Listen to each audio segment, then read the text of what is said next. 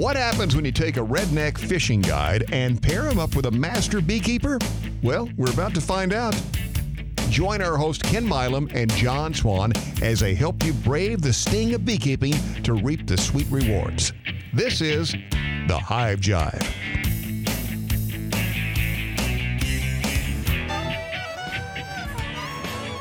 Now, is this episode one or two of the Hive Jive? I mean, technically, it's episode two.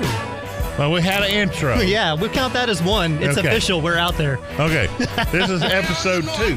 Now, are we what, what we're going to talk about here is beehive. Where, where you know we, we have our bees. Is that what you call them, beehives? Well, actually, so we're going to talk about honeybees, but we're going to talk about the honeybee colony. the The hive is literally the structure you put the bees in. Okay. And the colony refers to the bees themselves. So they're two separate things. We're going to look at the actual bee colony. then the colony is the organism. There you go. The, the It's, organism. it's got the brain, which is the queen. It's got the drones, which uh, has to have a drone to have to breed the queen so they can have babies and she can lay eggs and she can make more workers. now, now, now, Ken, is, is, is, she, is she the brain? Is she the heart? Is she the reproductive organs? well, yes, Well, all the above. all the above. Man, she's got a lot of they jobs. they have to raise, and that's why she is bigger. she is meaner. bigger. Well, she's not necessarily mean. Ain't mean? No. Okay. Well, well. Putting Ain't like my wife, then. but now now so the the the hive no Nope, the colony. the colony their one thing is to take care of the queen. And survive and their babies. It's it's it's it's kind of a so there's a little bit of a misnomer on uh, you know we la- we think of the queen and we think of royalty and, and all these medieval terms, mm-hmm. which actually a lot of those terms did come from beekeeping, mm-hmm. and but in reality the queen she doesn't rule the hive entirely. Her pheromones do different things inside the hive and they do keep the bees in check, mm-hmm. but the workers actually tell the queen when delay, what delay, how much delay. Uh, when they decide that it's time to do a reproductive split and swarm and divide that hive, they make the queen like they stop feeding her, they chase her around the hive. They they make her exercise, Ken. They make her exercise. really they say you are too fat to fly. You need to burn some weight. We got to get out of here. wow so now what was really crazy that i learned from you and we might have yeah no i'm gonna talk about it the queen that leaves when a when a swarm leaves a hive or a colony Actually, the you can use it in queen. that term. Yeah, the the queen. Whenever a and you you did actually use that right because when she leaves the hive and the hive is the structure they live in, so Mm-hmm. that that was correct. Um, when she leaves, it is the original queen. It's the mother queen that leaves, and a new queen is raised. So we're going to go through today. We're going to look at these nuances, and we're going to talk about what all is inside of your hive, the different types of bees, what their roles are, what they do, and kind of break it down and and pull back this little veil of mystery about what's going on in there. Um, first, though. I want to talk about what is not a bee. The poor little bees, they get they get so Yeah. much bad rep. Like, I got stung by a bee. Did you? Was it a bee or was it one of them mean little wasps? or yellow jacket A yellow, exactly, yeah yellow, yellow jacket. jackets are mean So now, now yellow jacket. We'll pick on them first. So the yellow jacket, a little uh, misnomer on them. Hmm. Most of us have grown up being told that the yellow jacket is the little orange wasp that makes the paper nest on the eaves of your house and on your porch. Hmm. But that's not a yellow jacket. That What's is an orange paper wasp. That is its actual name. It's the common orange paper wasp. And that's the one we see the most. The yellow jacket itself is almost exactly the same size as a honeybee. and it's a hornet we call those ground hornets yeah, exactly, a ground hornet. yes Yeah, and they are mean little yes boogers. they are Yeah. Uh, key key note: anything that comes out of the ground is usually mean as hell. Yeah. now, uh, in this, in, for this here, the only honeybee that will raise in the ground is a, or no, Well, so if you have true honeybees and they did choose to live inside the ground, they have a very high density of Africanized genetics. In okay, they're going to be the mean bee. They are going to be mean. Again, it goes that- back to that's anything all I was comes, wanting to get to. Anything that comes out of the we'll ground stop is mean. that. We'll stop that. Okay. So, so if you're out in nature and you're looking around and you see that Winnie the Pooh big conical shaped nest in a tree that's hanging down and it's kind of mm-hmm. white or it's gray. Those mm-hmm. are not honeybees. No, the hornets. Exactly. So if you think back to movies like My Girl, the scene in My Girl, the little boy and the little girl, they are out walking in the woods and they see and they call it a beehive. And they start throwing rocks at it. Well, it's not a beehive.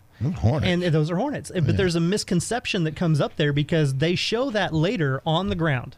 They've knocked it out of the tree, and Right. the boy comes back to find the little girl's ring. Right. And when he's back, you know, spoiler alert, if you guys haven't seen My Girl, it came out a long time ago. It's your own fault. Um, so the boy comes back to find the girl's ring, and he sees that nest laying on the ground, and he kicks it to see if it's alive, and nothing happens. Well, then somebody had the bright idea let's take honeybees and put on top of that so we can further our image of this as a beehive quote unquote. And they show actual honeybees crawling on this paper wasp nest and then the bees start flying around and they sting the boy and you know the rest ensues and the movie plays out. But it it just adds to this misconception that those are honeybees and they're not. Honeybees do not build paper nests. They no, they're gonna be never- wax. exactly. It's going to be wax and it's always they want to find a cavity mm-hmm. to protect themselves. If they build a nest in the open on a house or on a tree, it's going to be open comb. You will see the vertical wax comb, the honeycomb, exposed. It won't be enclosed in a paper mm-hmm. shroud.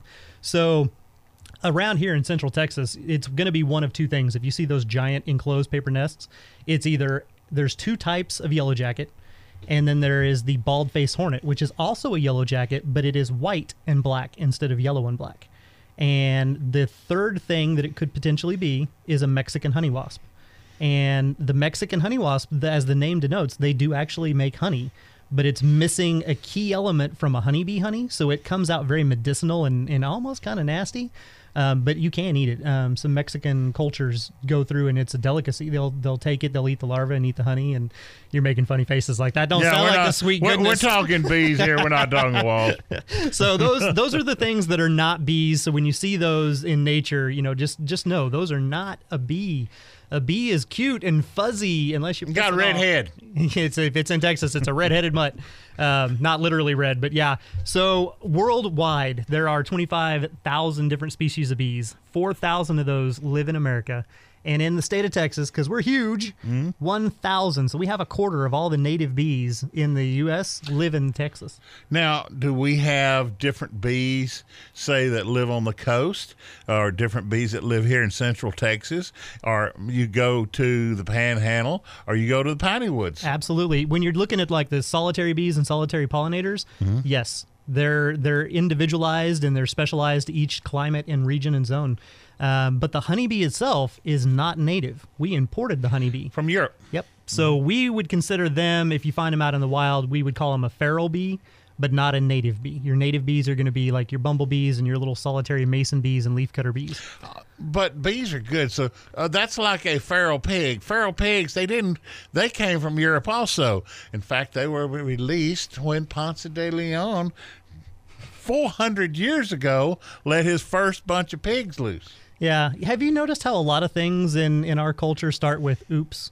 Yeah, yeah, I have. so okay, so let's let's go through and let's look at the the actual let's kind of dissect a bee itself. So when you look at the bee, obviously, you know, you can see it's got two big eyes up front, right?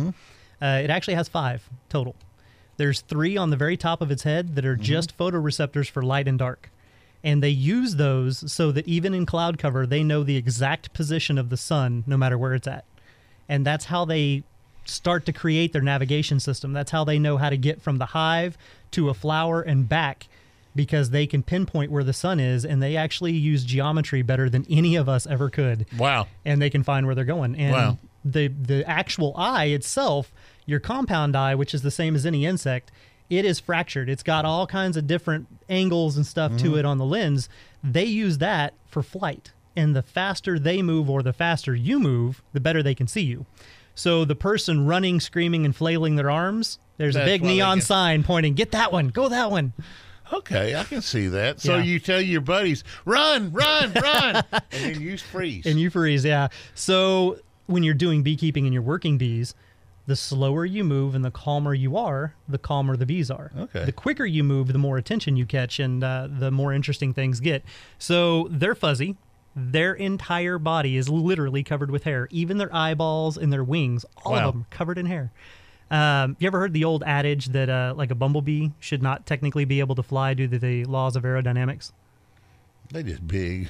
well, exactly. They got little bitty wings. Their body's too big and their wings are too small. So on a honeybee, on any bee actually, they have four wings. They have the front forewing, and then they have the hind wing. And there's one set on each side. And that's why they go. Zzz. Yeah, well, those wings themselves aren't big enough, in theory, mm-hmm. to actually create enough lift to get the bee off the ground, mm-hmm. especially a big fat bumblebee. Mm-hmm. But what happens is on those wings, one set has rings and the other set has hooks, and they interlock. So your front wing and your back wing interlock to create one big wing on either side of the bee, and then they can fly. Okay. Or in the bumblebee's case, nobody ever told it, so it just beats the air into submission and does what it wants. Well, yeah.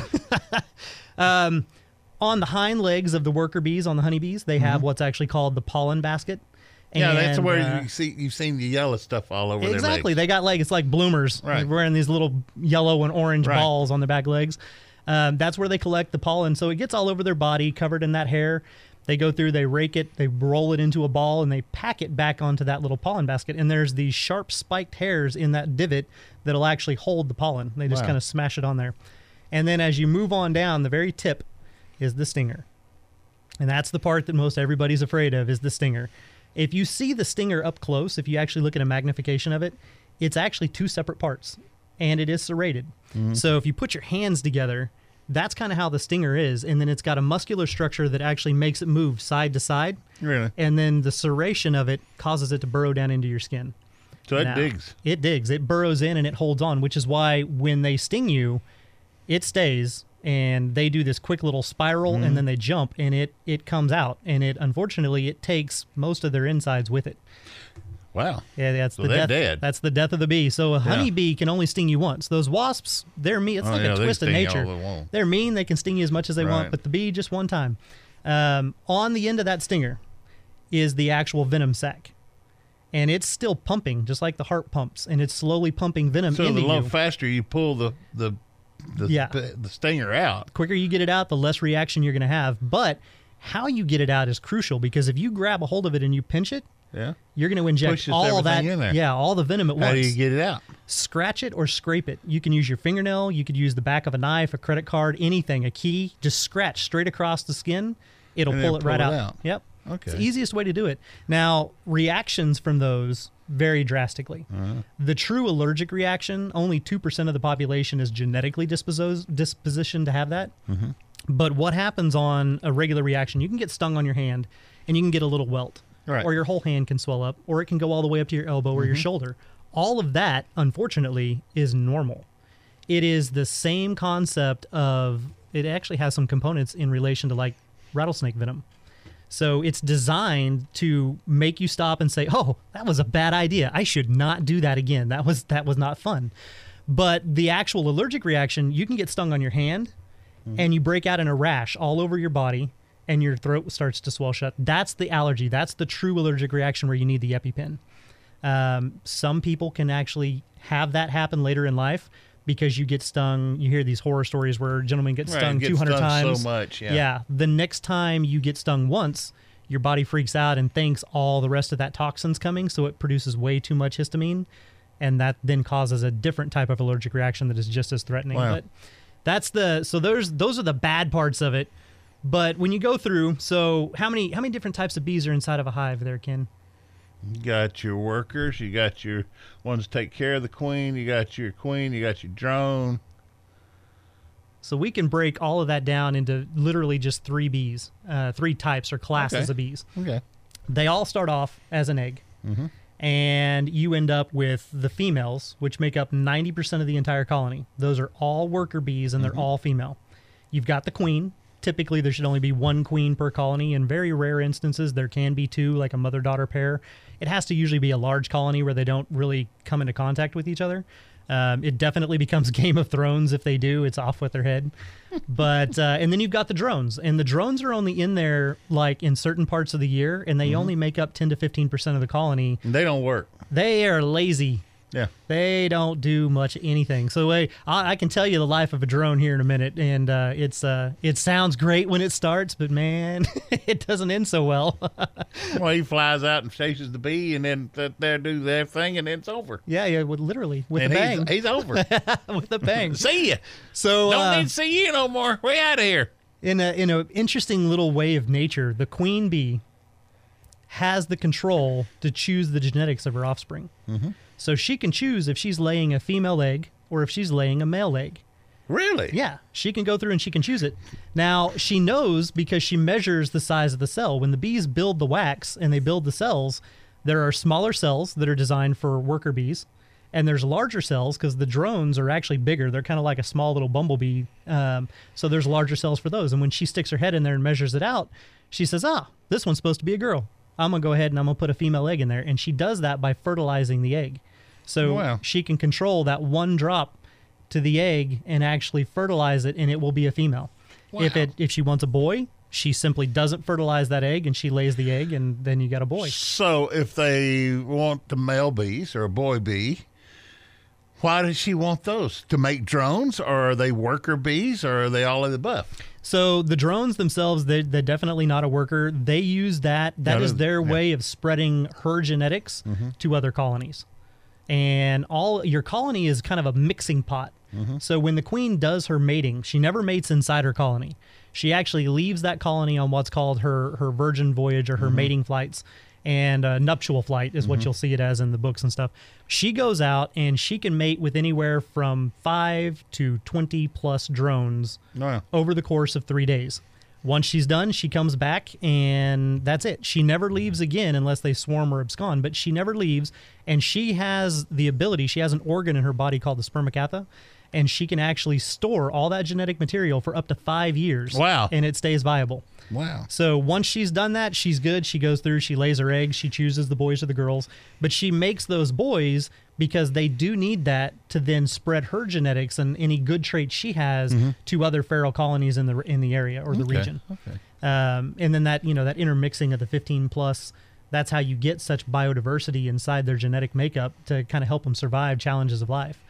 But everybody else is a female, and man, their jobs. They start off day one. They got to get up. They got to clean their room, turn around, make it ready for the next batch to come through and next eggs to be laid. Um, they go through life. They learn how to take care of the queen, how to groom the queen.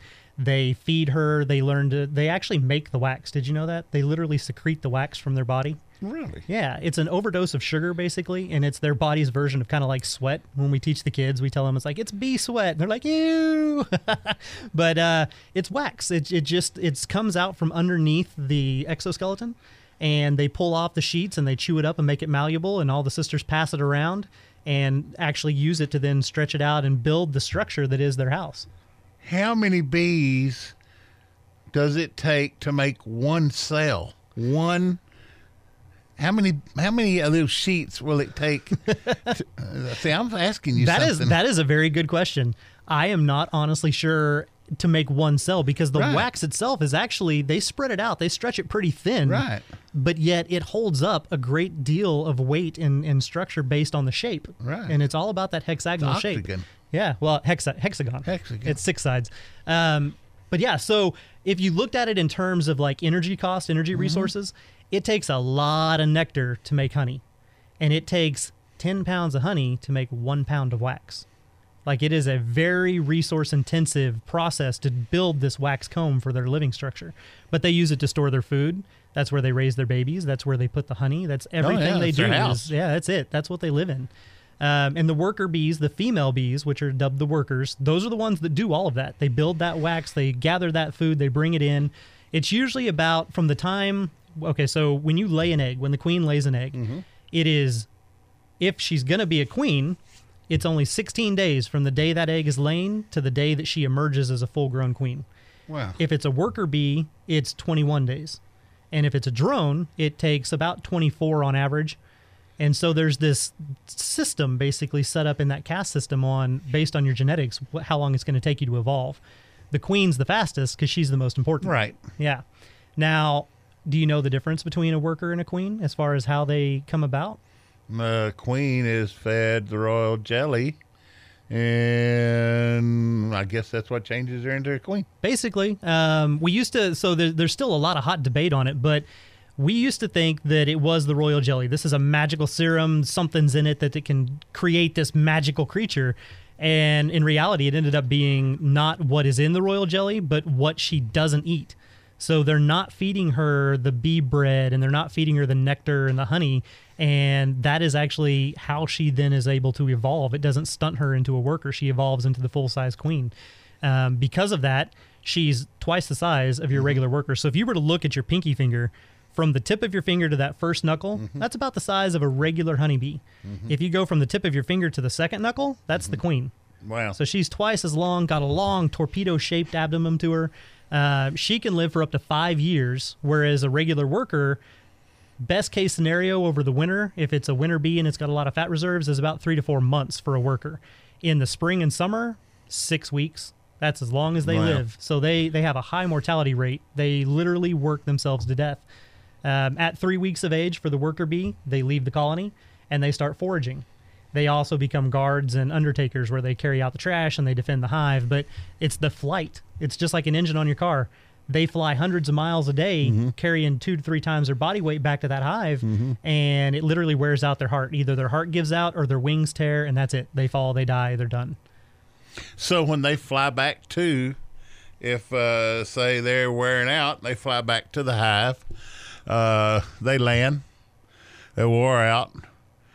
They go inside to get rid of their pollen, whatever they got, and it dies. Then the the cleanup, roll them out, throw them outside. Yeah, if they do happen to die inside the hive, they're, the Undertaker bees will actually get them and they'll drag them out of the hive and kick them out the entrance.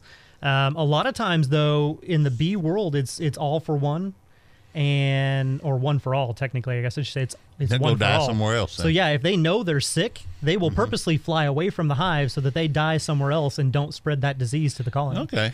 Okay. So it's a, it's a really interesting how they work together to do everything that they need to do. But so your you know your worker that's kind of their life expectancy. They go through that entire stage. They're responsible for gathering the nectar. They actually have two stomachs, kind of like a chicken does. The mm-hmm. first one is their nectar crop. The second one is their actual stomach. They carry water and they carry nectar back to the hive that way. They carry pollen back on their legs. That's their protein source is the pollen. The nectar is their carbohydrate. And that's their two primary food sources. They get all their vitamins and minerals and everything they need from that. They bring that back to the colony, and, and everything is for the good of the colony, raising the new bees. Um, it's a hard knock life for a worker, but that drone, now remember, I told you the drones. yeah, drone. He just lazy. So, you know, day one worker, nobody helps her come out of that cell. She's got to clean her cell. On a drone, man, there'll be three or four workers out there. They chew off the top of the capping. They help pull his fat little butt out of that cell. They clean him off. They literally feed him hand, like wait on him hand and foot for the first two weeks. Doesn't sound too bad, right? Mm. It's like you sit around on the couch watching TV and girls bring you the beer and you're good mm-hmm. to go. And then uh, about two weeks old, they hit their sexual maturity, mm-hmm. and so now it's it's that teenage phase. They're out there, they're hunting those virgin queens. So they mm-hmm. leave the colony, fly off to what's called the drone congregation area, where it's you know a bunch of guys hanging out looking for a girl. And if a queen happens to fly through, man, the race is on. They all go out there and they try to catch her, and they will literally mate in flight in midair. Really? And the male bee, unlike the female, the male does not have a stinger.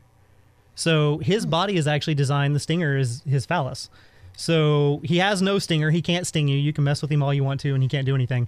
But when he catches that queen and the whole process begins, um, the same thing happens to him that happens to the female when she stings you the phallus is inserted, and then when the bee orgasms, he literally wrenches over backwards. It rips his internal organs out of his body. You audibly hear this pop, and he spirals out of the air and crashes to the ground. Yeah, uh, our producer's having a fit. Yeah. He's like, no, no, no. This is this has all gone horribly wrong. So I told you, it starts off. It sounds like it is Bee porn. it- exactly. It's bee porn. That was that was Eric. That's our producer. He's like I said, he's back there. He's having Yeah, a bee cow. porn does not sound like a fun thing. no, not at all. So like I said, it starts off sounding like the dream life. It's every guy's dream. You wake up, you get waited on hand and foot, you get fed, you go look for girls. Um, but in this case, if you succeed and you find that mate, you die. That's that's how it goes. You mate, you die. Now, if they don't, they come back home and they can continue this process. They come home every night, you know, ah, well, I was out on the town, I went to the bar, didn't find nobody, so I came back home alone. That only goes for so long. as one of the dearths, either the summer dearth or the winter dearth, starts to approach, which the dearth is when you don't have any food for them. All, You're out of it. You're out of Uh, exactly. All the rest of the sisters are like, you know what, dude? We are tired of you eating all our food, drinking all our food. Yep. You're out. Yep, And they will kick them out of the hive. You will see this really interesting like arc. If you look at the front of a hive, you'll see the guards Yep. all across the front blocking the entrance, and you'll see this ring of drones out there going, But it's cold out here, let us in. and they're like, Nope, you're gonna eat us out of house and home. So if you mate, you die. If you don't mate, you come home and your sisters die. exile you and you starve to death and you die. yeah. so So, mate, you're going to die quicker. yeah, so you go out with a bang Yeah. or starve slowly. There you go. so so that's the life of a drone but um, in a in a fun little wrap up of everything there that's the inner workings of a colony and kind of a little jovial perspective at the tail end of it Yeah, it But is.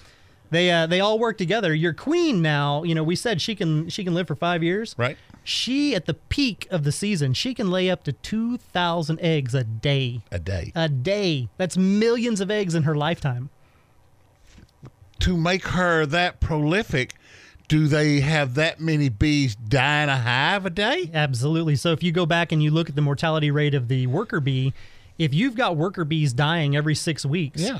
Your mortality rate is anywhere from 100 to 1,000 bees that die a day. A day. It could be because they, you know, there there are some smaller instances of disease. They could have been out on a crop that got sprayed with pesticides, so it's like mass wipeout. Um, they could have gotten hit by a car while they were flying across the road, or they literally lived their life expectancy and worked themselves to death. But the the mortality rate is huge, so the queen has to be able to pump out just this endless number of eggs to try to keep up with that mortality rate. wow. It's Wow. insane. How many? So that's why when a queen hits the age, well, the young queen, or when they decide to make a young queen, they oust the old queen. She takes part of the hive with her. There's too many bees in that hive, and they take her them with her. Yeah. So uh, uh, you're talking about uh, what we would term as the true definition of a swarm. right. In beekeeping, a swarm is actually a reproductive split. Now we we use the definition in in layman's terms just to mean a lot of things flying around.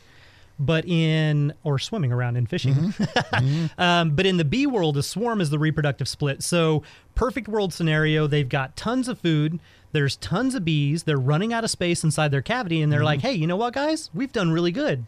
We should go ahead and make a new entity, a new creature." So if we're looking at them as an organism overall, they do like a cell, and they divide and they split into a new cell. Yeah. And when they do that, the original queen and anywhere from 50 to 75 percent of the bees in that colony all up and leave, and they go off to find a new home. Inside the colony, they're raising multiple queens.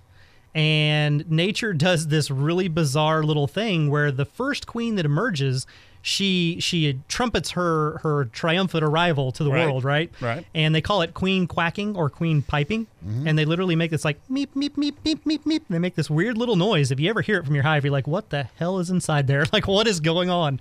It's a queen, and she's actually doing two things. One, she's saying, "It's mine, haha, victory!" Right? Any queens that are still inside their cells that haven't emerged yet, They kill them. they respond Really? and they pipe back. They're like, no, it's ours, but they're still trapped. And in doing so, they have given away their position, and that virgin queen will stalk the entire hive, listening for the responses, and she will sting them to death and murder them in their cells before they can get out. wow. I told you, it's Game of Thrones. I mean, this is the the victor is the sole queen that's left standing. Now, if another queen emerges before she can get to her, well, then it's battle royale. Whoever can survive the fight is the one that then inherits the colony and, and rules the hive. wow. It's craziness. It's madness inside there. We Oh, have it sounds like a soap opera. It is. It is totally a soap opera.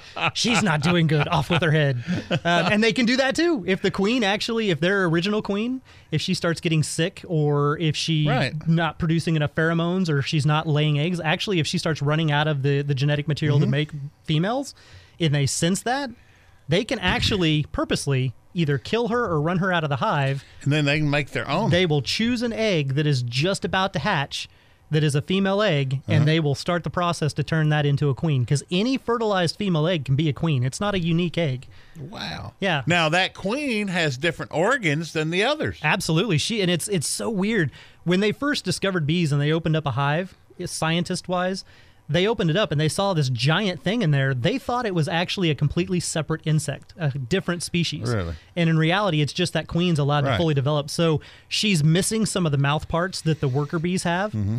But she's got different organs that produce pheromones that the worker bees do not have at all. She's got that organ, the spermacathode, that holds the genetic material and allows her to mate. They don't have that at all. Um, it's really kind of interesting. But in a in another little odd thing, some of the pheromones that she submits out or secretes out suppresses the ability for the other females to ever develop their ovaries. They do actually have ovaries and they can physically lay eggs, but they are physically incapable of mating. So they can never go out, they can never mate. But if you were to remove the queen from that colony, you'll end up what's called a, a queenless hive. And then it turns into a laying worker hive. Right. And Nobody's that working then. yeah, well, what happens with the laying workers is they, in the absence of the queen, somebody or multiple somebodies ends up going, "Oh my God, we're we're gonna die. We don't have a queen. Somebody's got to do something." So they actually invigorate those ovaries and generate them and start laying eggs. But since how they can never mate, those eggs will never be fertilized, which means they're laying what? They're, they're, they're, all sterile. they're all boys. Any unfertilized egg turns out to be a boy. So they start laying a ton of boys, and we've already discovered boys do what? They're lazy. Absolutely nothing. That's right. The boys don't do anything. So the colony starts this downward spiral where then it'll end up collapsing and crashing and dying out because no new workers were coming in. And you can always tell when that happens. You look inside the cell. If the queen lays the egg, it is one egg in the center of the cell, right in the bottom, sticking straight up, looking at you. Mm-hmm. It's perfect. It's pristine. If a worker's doing it, her abdomen's not as long. She doesn't know what the hell's going on. There'll be five or six eggs in one cell. Wow. And they'll be all along the sides because she can't reach the bottom. They're all over the place. And that's usually a, a good indication that bad things have happened and it's possibly irrevocable. There there may be nothing you can do to salvage that colony if you've let it get to that point. all the things, look at what you have to look forward to. When we get that oh, hive and yeah. we put it out there on your land, Yeah. What, now, we so we're we're talking colony here. It's, we're talking the bees. the here. bees, yes, sir. Now, when will we start talking the hive, the the the structure to put them in? So the hive is exactly what you said. It is the structure that you put them in. That's going to be our next podcast episode. Mm-hmm. We're going to go through and we're going to talk about hive styles. We're going to talk about the difference between Langstroth and Top Bar are the two kind of predominant ones. You There- didn't say flow. I well, I didn't because a flow hive, for all intents and purposes, is a Langstroth hive that has a modified honey extraction or super on the top of it. Okay. And we're going to talk about that as well. So we'll talk about the flow hive. We'll talk about the top bar hive. The Langstroth is the traditional square box, and we're going to break it down and we're going to see what is the best for you. How do you choose which hive you should actually use? That's going to be our next episode. So, then this next episode, uh, folks, this is so we're teasing y'all. Uh, we're going to talk flow hive. Which would do we want to raise the flow hive in the backyard? I think a flow hive would be more for a guy that has some backyard bees. Can you tell Ken really, really wants his flow hive? well, no, not really. I, I want to, and just because I think a flow hive is more where you don't have to get the knife, you don't have to get the honey extractor, you don't have to do this. It's you you twist, it drains and runs out, and So you know what you do need if you want a flow hive? Hmm. A lot of money. okay, I can go there. So a flow hive, uh, yeah, we're, we're going to go through. We're going to talk about that, and and I will take that veil of mystery off of what the flow hive actually is, and we'll break it down just like everything we're going to do in the podcast. We're going to try to put it in simple layman's terms and explain to you. Um, you know what it is and how it really works and if it's right for you and, and if you should invest in it or not. I think what we're going to do for you though specifically so you can get kind of a full spectrum and we're going to do a traditional langstroth hive. Mm-hmm. We're going to do a flow hive. Mm-hmm. And we're going to do a top bar hive. That way, as the show progresses, you can actually have experience from all three and you can see the pros and cons and, and be able to speak to, I like this better and this is why. So the top bar hive is where if I want to, uh, that's the one that makes the cone where they just hangs down like you would normally see in a tree or in a cave or between buildings. Absolutely. Okay, so that's where you're going to also, if you want to uh, sell the the wax, that's what you want. Yep. I'm going to quit there because that's where I teased y'all. there you are, folks. Teasing done. Stick around. Next episode. What are we going to talk about next episode? That was the next episode. Oh, we're going to talk about Hive hives. styles. Hives. and this is the hive jive. There you go. The hive jive. There you go, folks. It's time for our guys to buzz off. But don't fret, the Hive Jive journey continues with new episodes on the first and third Mondays every month. Until then, you can follow along with the guys on Facebook and Instagram at The Hive Jive. Thanks for listening and be safe out there.